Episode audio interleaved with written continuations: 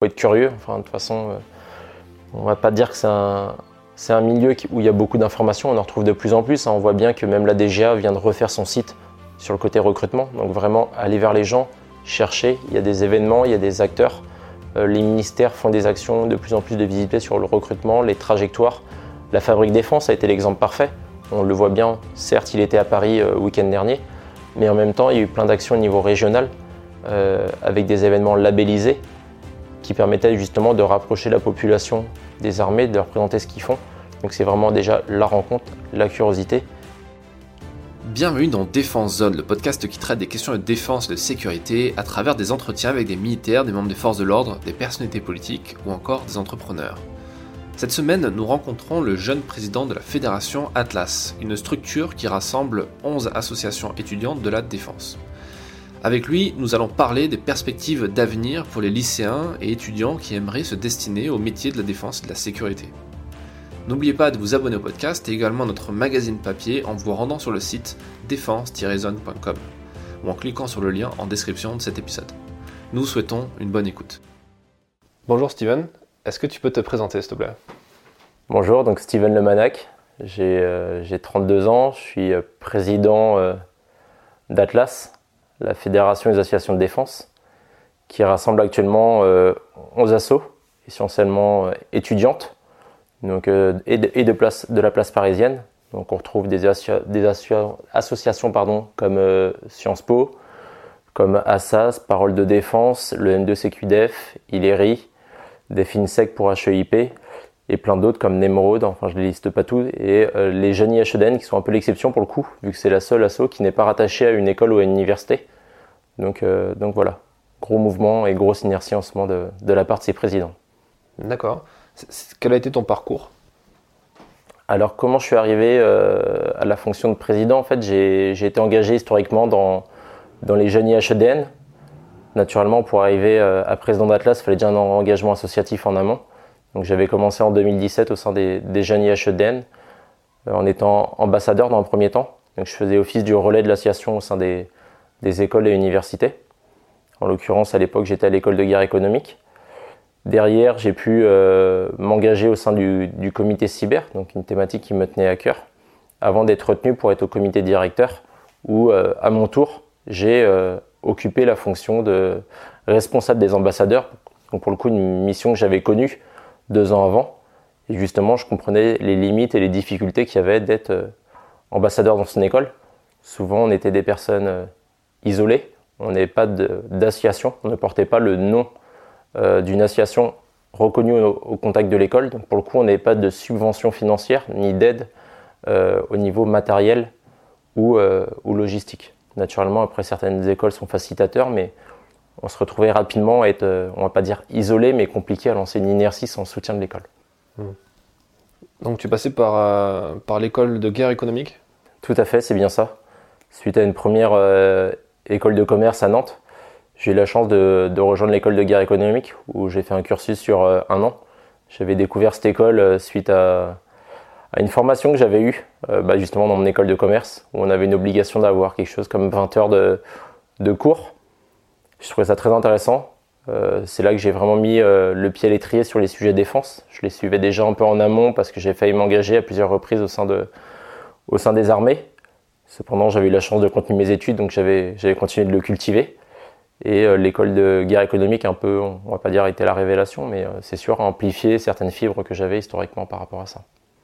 Ça se passe comment euh, Les cours en, école de guerre économique, ça, consiste en quoi? Il y a une particularité par rapport à une école de commerce ou, une fac Alors il y a une particularité au niveau de l'école de guerre économique, c'est que de toute façon, on a des, thématiques qui sont, qui sont analysées au niveau de tout ce qui est veille, euh, tout ce qui est thématique potentiellement d'influence, comment marche euh, le cyber pour ceux qui ne connaissent pas, euh, de l'analyse, beaucoup d'analyse naturellement, mais vraiment pas mal de thématiques assez diverses, un engagement associatif qui est assez fort.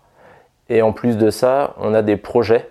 Souvent, avant chaque vacances, on est une semaine en projet avec une restitution le dernier jour qui nous, bah, naturellement, permettent de faire une synthèse de la période, comme souvent on le retrouve chez les militaires, hein, mais en fait, on, apprend beaucoup de choses sur une phase donnée, et à la fin, on a la synthèse. Et là, ni plus ni moins, c'est ça. On avait entre deux et trois mois de cours et à la fin, une semaine de synthèse, on devait réutiliser toutes les compétences qu'on avait, développées. D'accord. Qu'est-ce, que, qu'est-ce que tu apprends dans ce genre d'école et, plus largement dans des, cursus liés à, la défense? Finalement, à l'école de guerre économique, on apprend beaucoup, beaucoup de choses. ce qu'on va, naturellement, toutes les problématiques, on va dire, de. si on peut dire de souveraineté, c'est pas tout à fait le, terme souverain que j'entends par là, mais plutôt le côté sur euh, comment analyser quelle est l'importance de notre industrie pour l'évolution du pays, les problématiques qu'on peut avoir sur euh, les aspects financiers, les adhérences ou les dépendances trop fortes qu'on peut avoir des fois à certains pays ou euh, blocages qu'on peut se retrouver. Donc justement, le but est comme l'avait fait en 94 les premiers rapports, de réussir à avoir une force, un levier pour que la France, quand on veut prendre des orientations, en fait, qu'on le soit, euh, bah, qu'on puisse le faire de manière euh, autonome, tout en ayant assez peu d'impact sur, euh, comment dire, qu'on puisse l'engager, l'action quand on le désire, ni plus ni moins, dit comme ça. En ce moment, l'actualité est assez riche sur, sur ces thématiques-là, des géopolitiques, de conflits, de tensions. Comment toi tu vois, tu vois tout ça avec cet enseignement que tu as, as reçu? Bah, on, voit bien qu'en ce moment, on a, on a beaucoup d'adhérence, hein, que ce soit sur les, les sujets militaires, euh, en ce moment où on voit bien donc, déjà la problématique Mali qui est, qui est un peu particulière. On, va voir, je crois qu'il y a eu un communiqué aujourd'hui qui disait que dans 15 jours, l'État français allait se positionner sur notre positionnement, si on retirait les troupes, si on les restait. on va attendre les 15 jours et puis on verra comment ça évolue, mais c'est sûr qu'on a beaucoup d'adhérence et on voit bien que finalement, le problème est parti à la base d'un de nos partenaires avec qui on avait confiance. Et on a confiance et on travaille avec eux. En l'occurrence, c'était le Danemark. Et euh, suite à un problème, je ne sais pas si on peut dire de communication, mais en tout cas de double message avec le, le gouvernement malien, se retrouve euh, déjà eux à être retirés. Ça, a suivi rapidement avec euh, la Suède, hein, qui normalement dirigeait en plus Takuba à ce moment-là au Mali. Et donc maintenant, on se retrouve à bah, la France dans une situation un peu particulière, avec beaucoup d'hommes engagés. On voit bien qu'on commence en plus à entendre parler de la Roumanie, donc il va falloir avoir une, vue d'ensemble, on va dire ça comme ça, pour choisir ses combats, si on peut dire ça. Hmm. sur la partie euh, plus euh, géoéconomique, du coup, en termes de géopolitique avec l'accent économique, puisque je pense que c'est ça que tu as appris aussi. Euh. C'est ça qu'on apprenait, c'est de croiser dans cette école. Et on voit bien qu'on sait que si on a été historiquement au Mali, il y avait le côté humain naturellement il y avait des intérêts, il y avait l'histoire, l'influence de la France. Typiquement, une des grandes thématiques euh, de l'école des guerres économiques, hein, le côté euh, influence, le côté culture.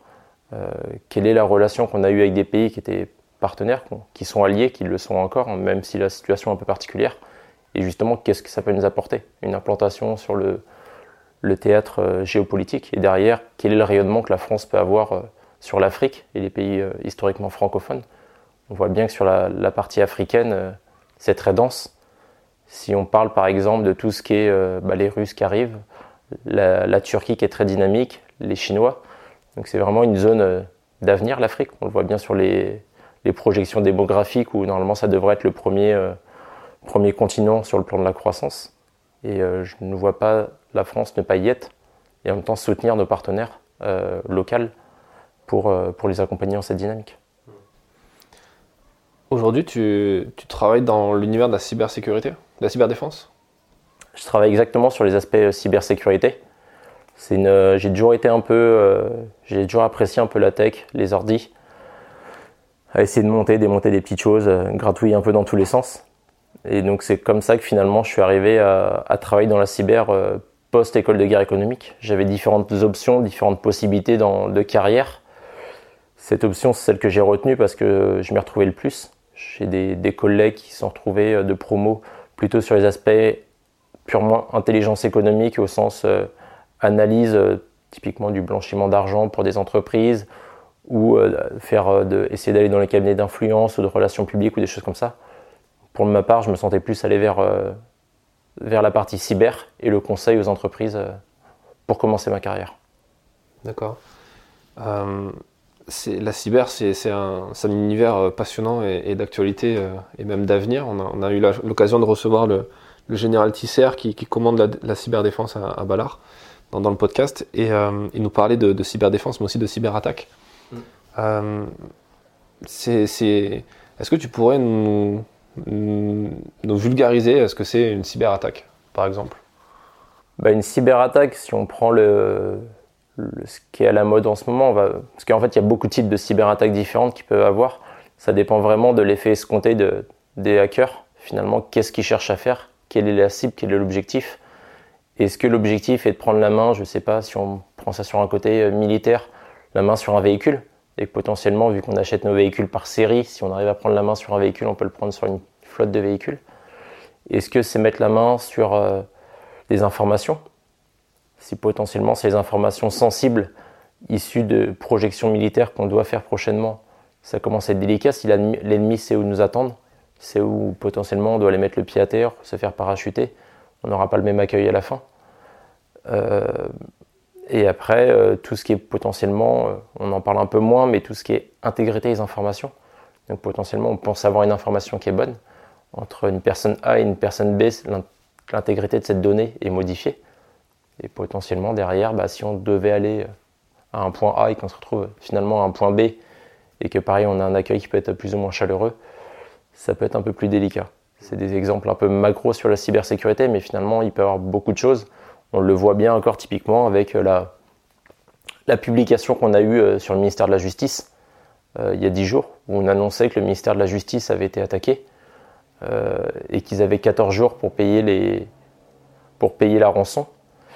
je ne sais pas s'ils l'ont payé, pour le coup, je ne suis pas dans, dans, ces petits papiers. Mais en tout cas, on voit bien que les premières fuites de documents qui ont été faites aujourd'hui montrent que ce n'est pas le ministère de la Justice qui a été touché, c'est une entité je crois que c'est un cabinet d'avocats pour être exact.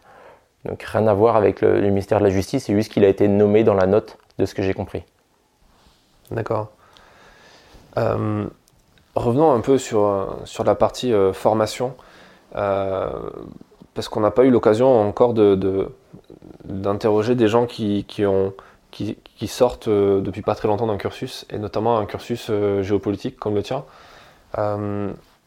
Et comme tu, fais partie d'une structure qui a fédéré des, associations d'étudiants, d'anciens étudiants, euh, quel regard tu portes sur, euh, sur toutes les formations qui sont disponibles en France et euh, le niveau de, de, formation et de connaissances et de compétences qu'arrivent à acquérir les, jeunes? Les jeunes, c'est un bien grand mot, mais en tout cas les futurs acteurs de la défense et de la sécurité on, on remarque depuis 2-3 ans le nombre de, formations se développe à vitesse, euh, à vitesse grand V, je pense que c'est le terme. On le voit bien, je crois que sur les deux, trois dernières années, il y a des formations qui sont sorties en renseignement, renseignement soit humain, soit technique, ce qui n'était pas trop le cas avant. Après, il y a toujours les formations historiques qui sont là, mais on a fait il n'y a pas longtemps un recensement, on n'a pas, pas fini encore justement, parce qu'en plus, il y a vraiment des formations de niche ou qui sont dans les plus petites universités, donc compliqué d'en avoir la visibilité mais on arrive à se retrouver à peu près sur 40 spécialités, 40 euh, diplômes de Master 2, je dis bien. Après, derrière, si on fait, euh, on tire le fil avec tout ce qui est licence, le lycée avec les classes défense, donc là on est, on, est en dessous le bac naturellement, mais on voit déjà qu'il y a déjà une fibre euh, défense qui se cultive. je pense que par, par an, je ne serais pas surpris qu'on ait au moins 1300 personnes qui sortent de formation avec un fort intérêt pour le monde de la défense. Ça ne veut pas dire qu'ils vont être intégrés à l'administration ou les industriels, mais en tout cas qu'ils ont une fibre et qu'ils vont sûrement essayer de converger vers ce secteur d'activité. Malgré que maintenant, on voit qu'il y a de plus en plus de possibilités, parce que les industries se multiplient, parce qu'il y a des startups qui gravitent autour du monde de la défense. Donc, euh, le, je pense qu'on a quand même pas mal de gens qui peuvent être employés assez facilement. tu penses qu'il y a vraiment un, avenir professionnel euh, de plus en plus important dans ces domaines-là? Bah je je pense que oui, naturellement. On le voit bien encore qu'il y a eu des, annonces faites euh, aujourd'hui. Ça tombe bien, on est en temps de campagne, donc tout le monde commence à parler pourcentage. On voit bien que tout le monde annonce des, augmentations du budget encore de la défense. Euh, je crois qu'il y a l'objectif des 3% qui est dit, qui a été annoncé par plusieurs candidats. 3% du PIB hein, Du PIB, tout à fait, exactement. Sachant que si je ne me trompe pas, sur le mandat Macron, euh, ils étaient engagés sur 2,5% en moyenne. Donc ça fait encore 0,5% supplémentaire, ce qui n'est pas anodin. Euh, j'ai plus le, rapport en, milliards, mais je crois que ça va faire un plafond à 40 milliards ou quelque chose comme ça. Donc on commence à être sur des sommes qui sont euh, bah, qui commencent à être plus que sérieuses. Et naturellement, euh, une grosse partie est faite pour, pour le ministère. Mais le reste est aussi fait pour alimenter la BITD, donc l'industrie de défense qui est en face, dont les startups, qui sont de plus en plus, on le voit, agiles ou plus faciles. enfin, c'est plus facile pour eux de répondre aux besoins du ministère, de ne pas attendre un programme. Le fait qu'ils aient un, investissement, un investisseur externe, bah, finalement, leur permettre de prendre les devants et de développer des, technos qui ne le sont pas. Euh, si je prends le cas de la cyber, on en parlait juste avant, mais on voit bien que tous les gens qui, soit qui viennent du ministère, soit qui viennent de la DGA ou d'autres entités, en ce moment créent beaucoup de startups. Et on le voit sur le bassin euh, rennais, la quantité de startups qui sont créées issues d'acteurs du ministère. Euh, c'est pas anodin, c'est qu'ils ont un besoin, ils savent que le besoin n'est pas couvert, ils ont l'expertise technique et potentiellement commerciale. Ils ouvrent les structures et souvent leur premier client derrière, on le voit bien, c'est le ministère un seul client en plus suffit pour faire une, une entreprise, une start-up comme ça. Quoi.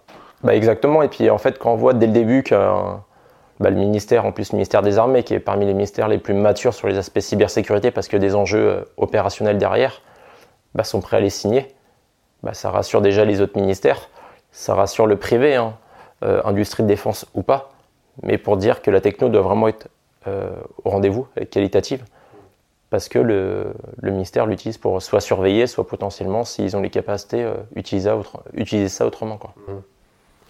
En plus, la partie cyber du ministère des Armées recrute, euh, ils communiquent beaucoup sur ça, ils recrutent beaucoup de, des milliers de cybercombattants. Euh, il, y a aussi cette, impression qu'ils ont quand même un peu du mal à recruter parce qu'il y a aussi il y a de l'autre côté les industriels qui ont des besoins aussi. Il y, a un rapport de force qui est assez, assez impressionnant, on va dire ça comme ça. Le ministère a un gros besoin euh, de ressources parce que euh, bah, parce qu'on a décidé depuis 2-3 ans de mettre l'accent sur le cyber. Et on le voit bien, le comme cyber a, pris un grand élan il y a, il y a 3 ans de mémoire, 3-4 ans. Euh, on voit bien que ça a été passé de, de main en main avec au début, si je ne me trompe pas, l'amiral Coustillère. Et puis maintenant le, le nouveau le nouveau responsable du Com Cyber. Euh, il recrute en moyenne de mémoire, je crois que c'est 1500 personnes par an, ce qui n'est pas anodin, et vraiment pour tout type de profil. Naturellement, plutôt des profils techniques, mais je crois qu'à un moment, il recrutait aussi des profils juristes pour connaître leur, euh, liberté d'action sur le cyberespace. Et ça a été prouvé l'année dernière après avec les deux notes ont été sorties par euh, le ministère, donc sur la LIO, lutte informatique informatique offensive. Et la L2I qui est sortie cette année, lutte informatique euh, d'influence. Donc vraiment deux champs au début où le ministère se positionnait plus en défense. Et là pour le coup en attaque et influencer en même temps euh, les pays en amont d'une attaque peut-être euh, plus d'envergure. Et devenir cybercombattant, ça t'intéresse pas? Pour être cybercombattant, on a des obligations, en l'occurrence des obligations sur la partie athlétique, santé. Moi, je sais que je n'étais pas éligible parce que j'avais une, j'ai une aptitude. Donc, pour le coup, je ne peux pas l'être. Et justement, j'en ai encore euh, rediscuté il y a peu avec euh, le ministère et, euh, et la personne en responsabilité sur, le, sur les recrutements. Mais en fait, tant que cette barrière est présente, en tout cas dans le cadre de mon, de mon inaptitude, je ne peux pas être employable. Et après, naturellement, il y a l'âge qui prend le dessus, arrivé un certain temps. Mais je pense qu'il y a un axe de réflexion à avoir par le ministère sur ça où justement beaucoup de gens sont bloqués euh, parce qu'ils ont une attitude auditive, de vue, de couleur, enfin peu importe, il peut en avoir beaucoup. Mais finalement, euh, la cyber, certes, on veut entretenir l'esprit combattant, je pense, malgré qu'on reste derrière des ordinateurs. Mais il y a peut-être des aptitudes opérationnelles qu'on n'est pas obligé d'avoir avec la même, euh, la même profondeur que des personnes qu'on projette sur des terrains rustiques, si on peut dire ça comme ça. Bien sûr. Euh, même en termes de civils, de, civils, aux armées, il y a aussi euh, des aptitudes à avoir. Euh. Même en tant que réserviste, en fait, on doit respecter les mêmes conditions. Donc, pour le coup, j'ai essayé naturellement de me rabattre sur, sur cette option-là.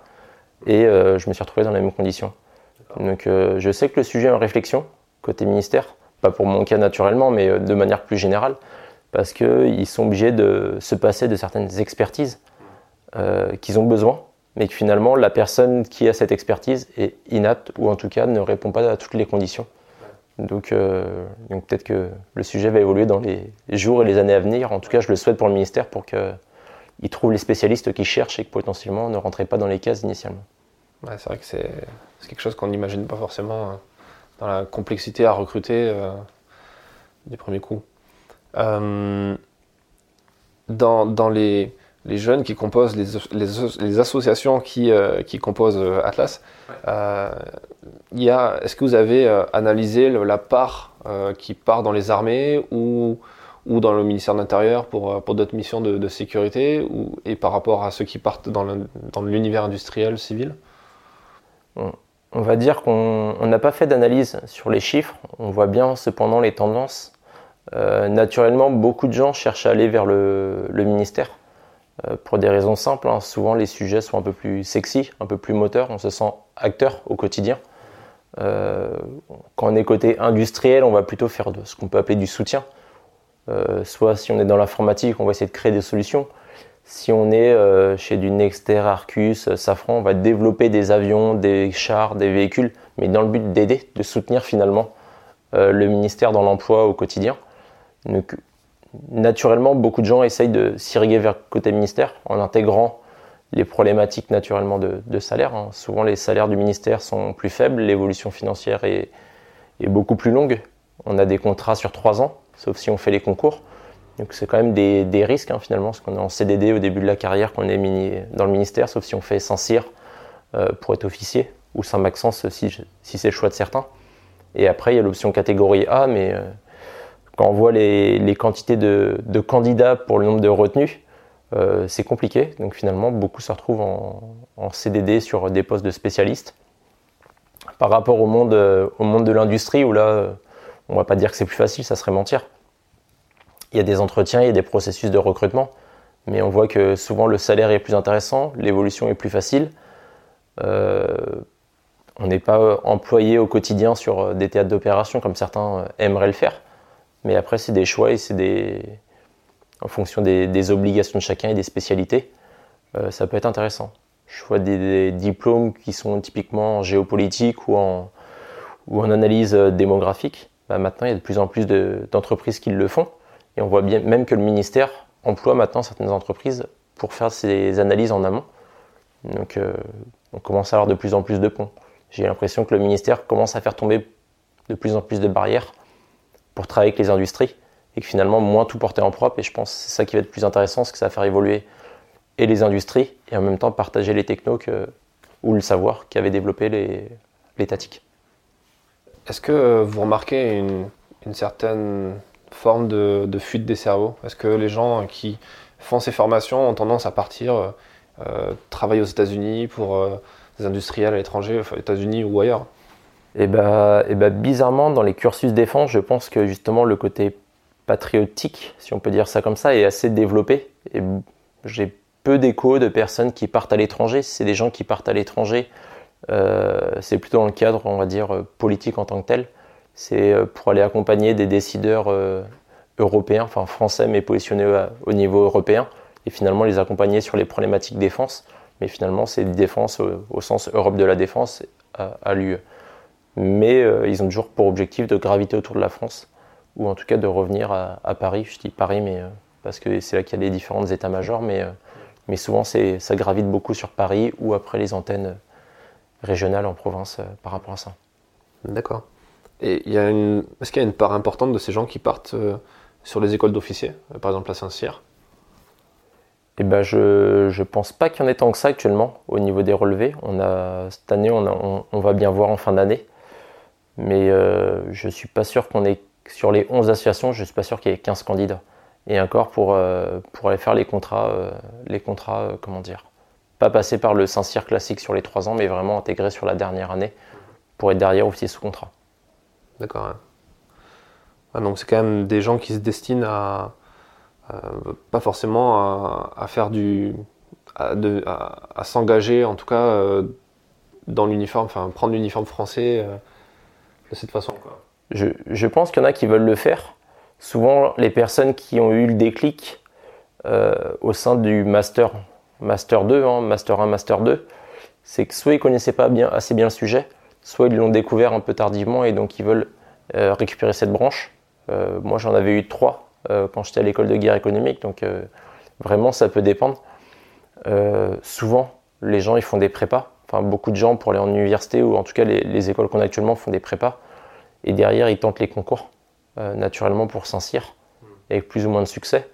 Et souvent, quand ils, ils n'ont pas le concours à Saint-Cyr, ils se réorientent vers les facs et universités un peu plus généralistes. Et là, ça dépend.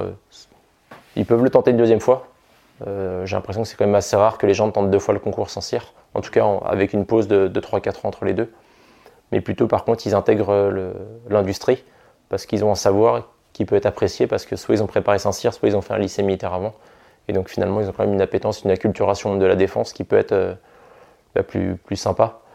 Euh, quand on doit travailler sur des programmes ou des, contrats avec les militaires, quand on sait déjà parler leur, euh, dire leur langage, si on peut dire ça comme ça, en tout cas quand on connaît déjà les grades, on sait déjà respecter, on va dire, les officiers qu'on a en face, bah, naturellement, c'est aussi plus facile pour un industriel d'actionner ça en visible des clients.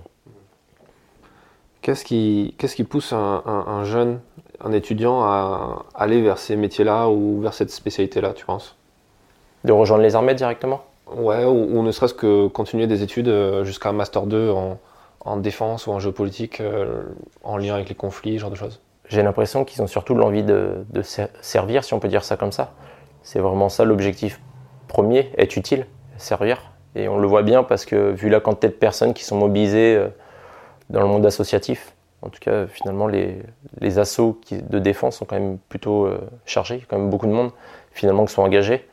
Euh, quand on voit le ratio de membres dans le diplôme et de membres dans les associations, peu importe les universités ou, les, autres, euh, autres assos, le ratio est quand même assez élevé. Donc je pense que c'est vraiment des gens qui ont envie d'être utiles et de servir et de s'impliquer au quotidien. Et ça, on le retrouve chez tous les, tous les membres des associations. Est-ce que tu penses que c'est quelque chose qui, qui manque un petit peu dans notre société aujourd'hui. On, entend parler de plus en plus de. Euh, on, a, entendu parler du SNU. Euh, il y a des, thématiques, enfin des, initiatives qui se montent aussi pour essayer de faire des, euh, d'accompagner les jeunes en difficulté en leur, en leur, en utilisant un petit peu le moule militaire pour leur apprendre la discipline, le, le patriotisme. Est-ce que c'est quel regard tu portes toi sur tout ça? C'est vrai qu'il y a pas mal d'actions qui sont mises en place euh, par le gouvernement. Quand on le voit, en particulier, on a beaucoup parlé du SNU. Euh, je crois qu'on est encore en période d'observation pendant encore six mois de mémoire ou un an. Les constats seront faits à ce moment-là. Euh, J'ai pas eu de retour, euh, on va dire, si vraiment ça avait mixé au début. L'objectif premier était d'essayer de mixer un peu les, les origines de chacun, de les faire se rencontrer. Euh, d'essayer de générer cet effet de cohésion et potentiellement derrière ce levier, euh, levier d'intérêt, sachant que faut oublier, hein, c'est, euh, ils font pas l'usage des armes, ils, font des exercices, ils font du sport, mais finalement ça reste du militaire tout en étant un peu ludique en même temps, et ce qui est très bien comme approche, je pense. Mais en même temps, je suis pas sûr que c'est ça qui va faire le, le pont de l'engagement. Par contre, ça peut cultiver un intérêt plus ou moins fort sur la distance.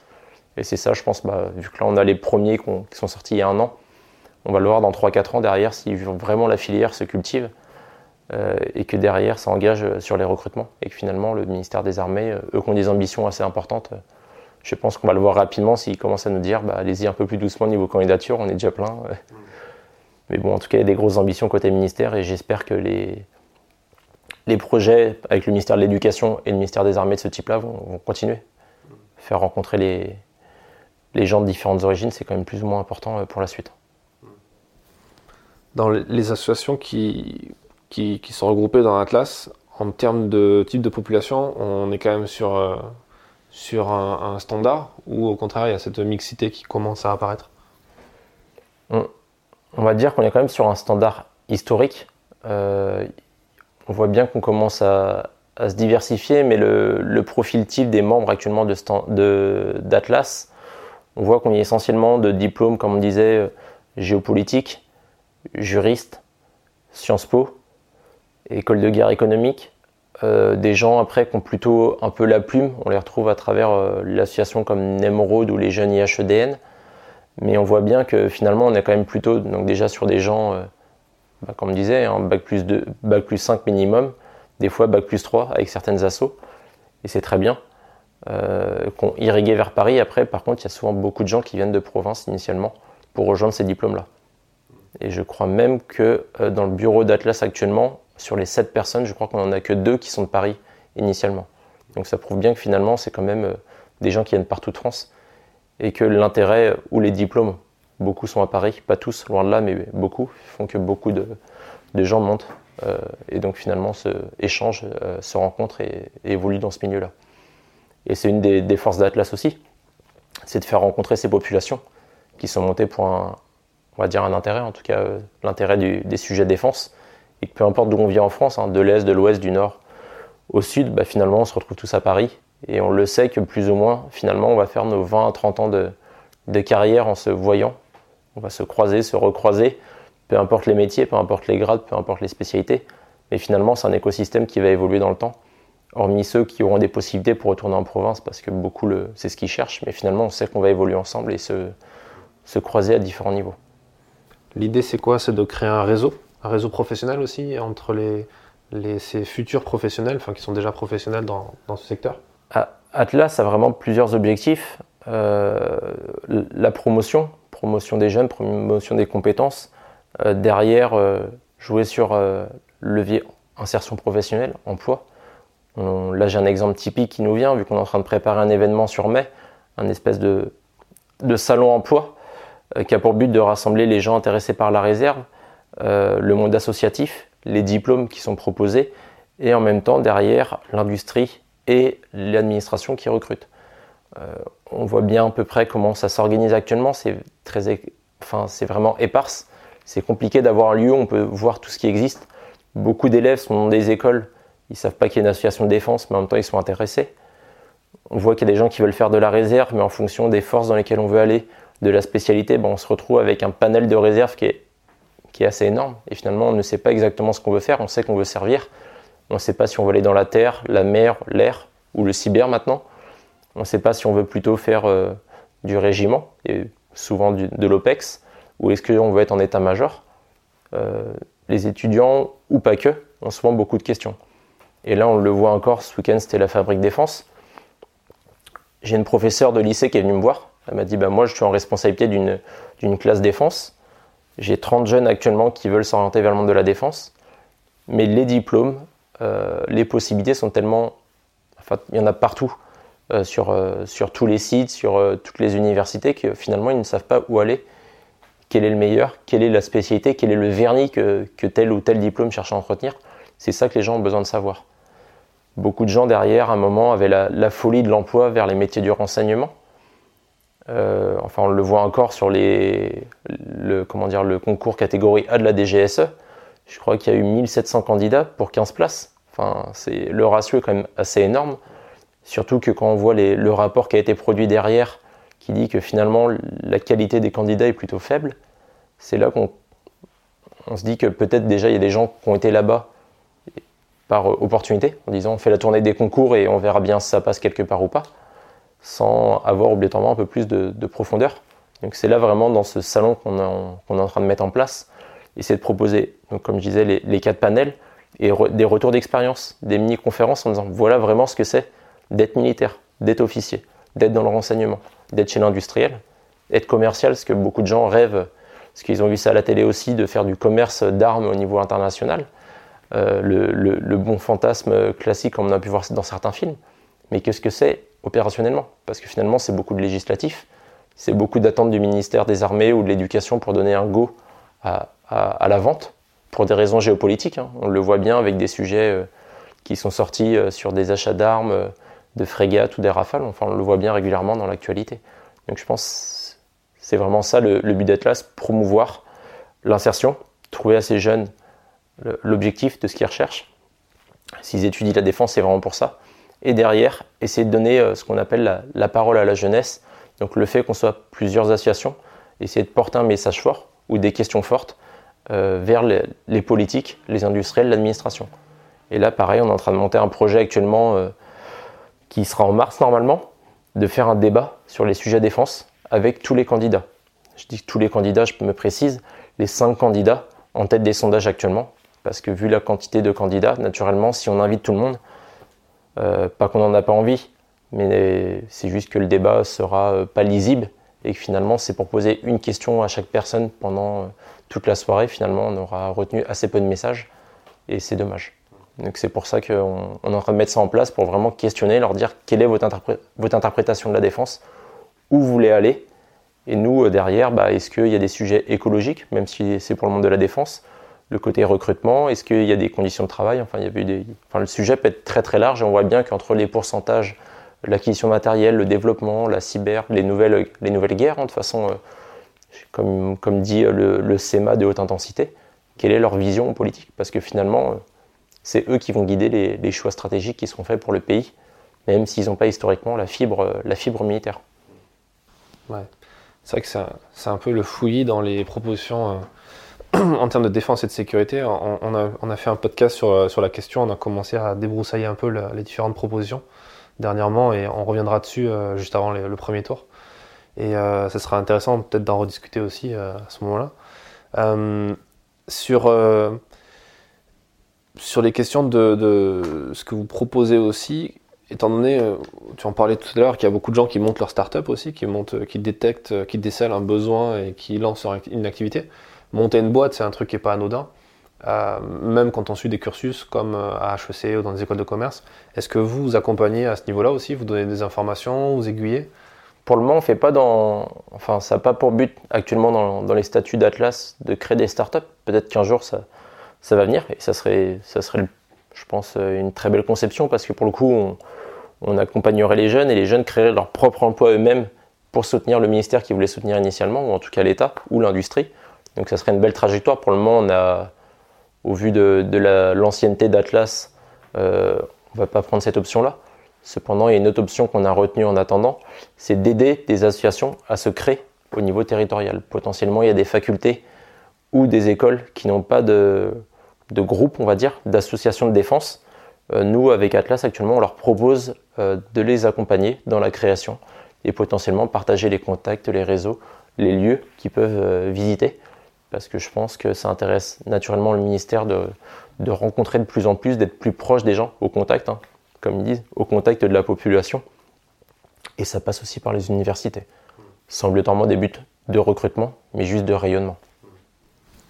Est-ce que vous avez regardé hein, au niveau international ce qui se fait euh, de cette façon? Est-ce qu'aux États-Unis, il y a aussi des, des assauts de, de diplômés, d'écoles spécialisées ou des associations qui fédèrent d'autres assauts dans ce domaine-là? On n'a pas regardé sur les, pays étrangers. On avait justement, euh, lors de vendredi dernier à la Fabrique Défense, un échange avec, euh, Madame la ministre euh, Parly et la secrétaire d'État Sarah El Hari sur l'Europe et la jeunesse, Europe de la défense et la jeunesse. Et justement, on avait ouvert cette parenthèse avec notre interlocuteur des, des jeunes européens.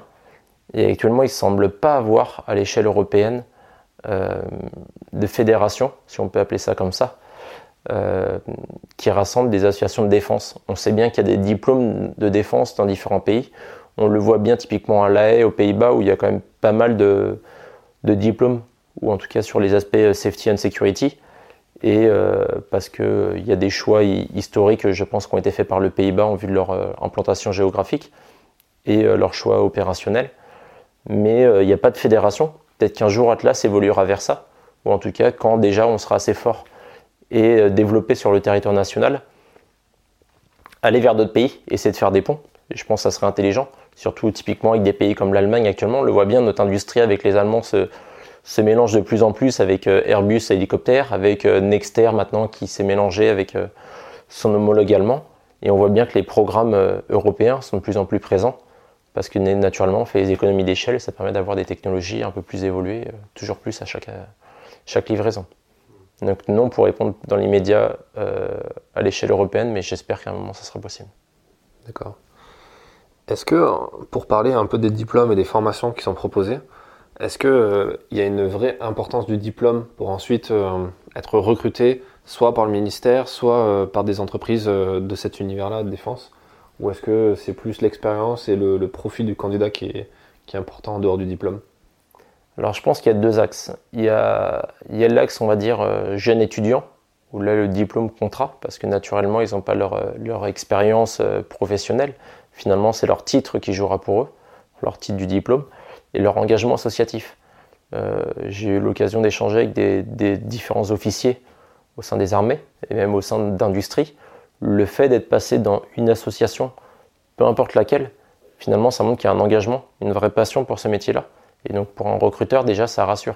C'est pas juste une personne qui va aller à l'école ou en université, faire ses 8 heures, 17 heures la journée, faire ses devoirs le soir et plier les cahiers, puis en disant c'est bon, j'ai fini de travailler pour les sujets défense. C'est quelqu'un qui va s'investir le soir, s'investir le week-end, aller faire des visites, aller interviewer des, sachants. Et donc c'est vraiment quelqu'un qui a une compétence, un vernis complémentaire. On ne va pas dire que c'est euh, prioritaire lors des recrutements, mais naturellement c'est une bonne carte à jouer à chaque fois. Et donc c'est pour ça que je conseille à toutes les, personnes qui le peuvent et qui sont intéressées de s'engager, peu importe euh, l'association, mais de s'engager dans une association de défense, parce que ça se valorise très bien. Et niveau employabilité, je pense que c'est un vrai, euh, un vrai atout. Et il faut, faut mettre l'accent dessus. Ouais, c'est vrai que c'est une façon de détecter des profils qui sont capables de, faire preuve d'altruisme, d'humilité ou, ou, de partage et de générosité. Quoi. Bah, on, voit bien que différentes associations, finalement, euh, bah, vont faire des visites. Alors, on peut prendre le cas du, du GIGN, par exemple. On sait qu'il y en a eu. On voit qu'il y a eu des échanges euh, la semaine dernière avec euh, l'association de Panthéon-Sorbonne, où ils sont venus faire un échange avec M. Grandjean, le porte-parole du ministère des Armées. Enfin, le fait de, cultiver des relations avec, avec les différents ministères, à, rencontrer les acteurs du ministère, naturellement, ça paye un moment comme petite anecdote qui a fait rigoler tout le monde lors de, la conférence. Euh, donc on était euh, les cinq personnes avec les, deux ministres et tout l'état-major dans les tribunes. Donc ça allait du SEMA, CEMAT, enfin vraiment tout le panel. Euh, il y a quand même un jeune qui a osé prendre le micro, poser une question sérieuse devant tout le monde. Et il a dit, ma deuxième question, c'est est-ce que vous prenez des stagiaires, j'ai envie de travailler dans votre cabinet? Et le pire, c'est que la ministre a pris son CV à la fin. Donc ça prouve que finalement, lui, il a été très audacieux et on elle a su rappeler que l'audace paye. Mais pour le coup, euh, pour le coup, oui, travailler des proximités avec les ministres ou avec les généraux ou avec les officiers ou même euh, des, sous-officiers, euh, ça paye. Pour moi, ça fait des ponts pour la suite. Hmm. comment on fait pour intéresser des, des, jeunes? Comment on fait pour intéresser la jeunesse à, peut-être même plus largement en fait la population française aux questions de défense et de sécurité, en dehors des périodes électorales où forcément on va en parler parce qu'il y a des logiques d'emploi, de finances. Je pense qu'il y a de la sensibilisation à faire. Euh, actuellement, on voit bien que souvent, quand on entend parler du ministère des Armées, euh, c'est par rapport à des leviers type euh, des opérations, plus ou moins bien le tourné.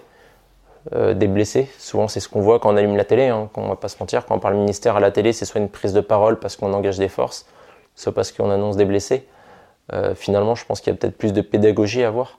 On le faisait aux alentours des 16-17 ans avec la fameuse journée euh, JAPD.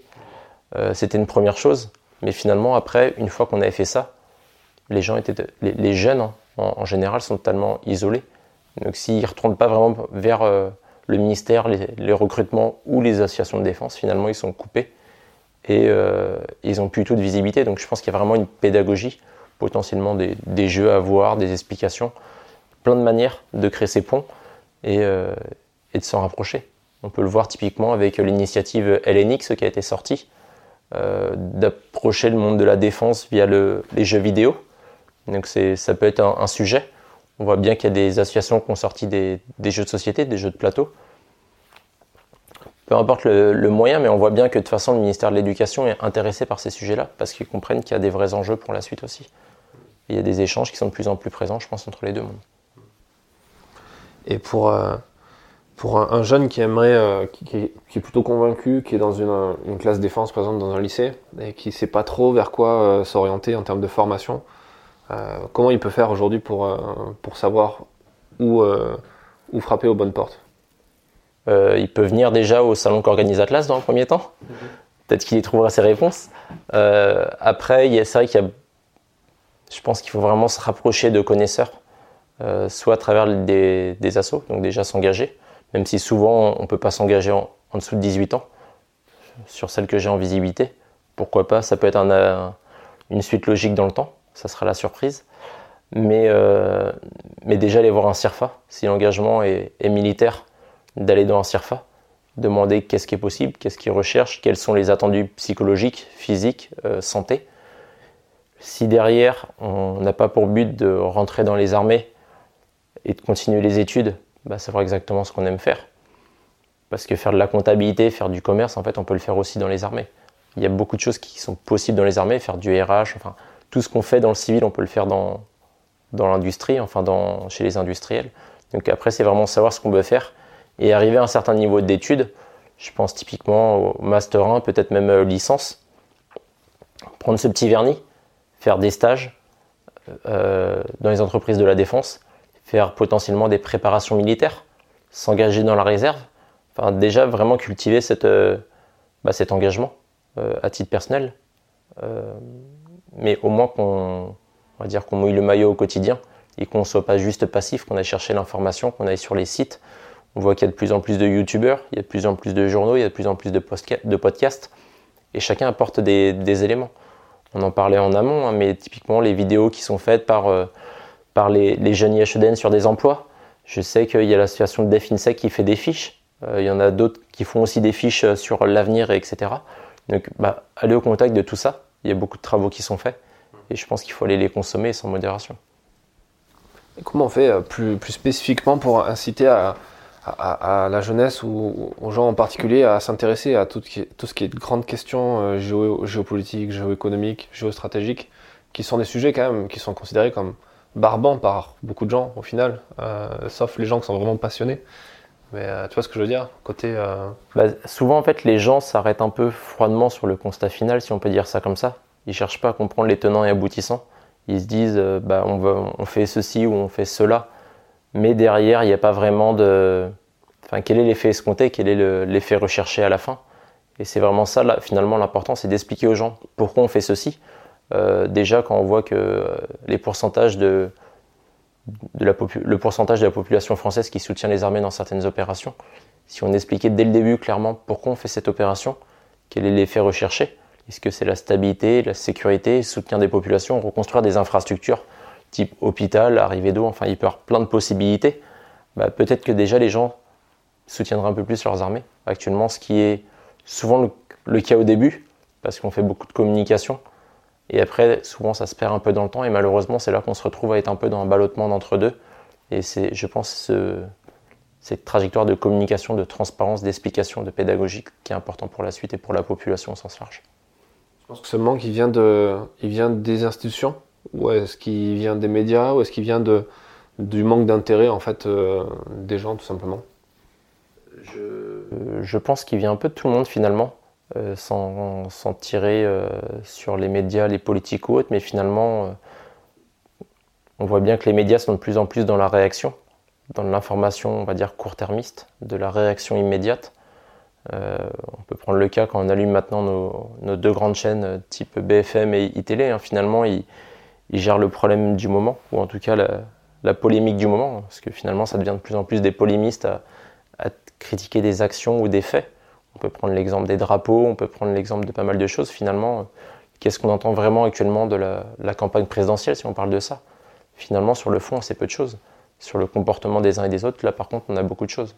Donc c'est ça qu'on a vraiment besoin, c'est d'expliquer aux gens, de les accompagner, de ne pas parler de tout ce qui est seulement mal, mais aussi de parler des, initiatives. Et bah oui, c'est plus long d'expliquer. Ça prend pas deux minutes, on peut pas dire 15 euh, actualités sur un créneau d'une demi-heure, mais c'est ça derrière qui fait du sens.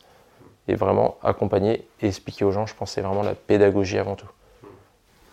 Ça, c'est une des missions d'Atlas aussi bah, Le rayonnement. Le rayonnement passe à travers ça. Actuellement, euh, on cherche à, à, expliquer. Déjà, nous, nous trouver.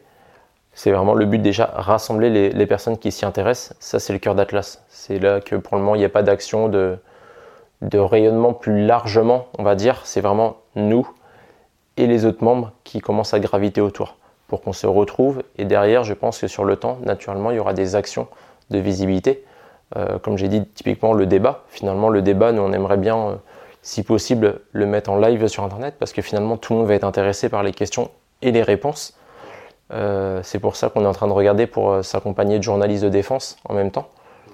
Pas qu'on n'ait pas de crédit, mais en même temps, naturellement, ils seront appuyés aussi sur les, profondeurs et potentiellement les sujets qui font un peu mal sur les sujets défense, où ils ont une expertise qui est beaucoup, plus grande, les journalistes de défense, puisque certains, ça fait 15 ou 20, 30 ans qu'ils travaillent dessus.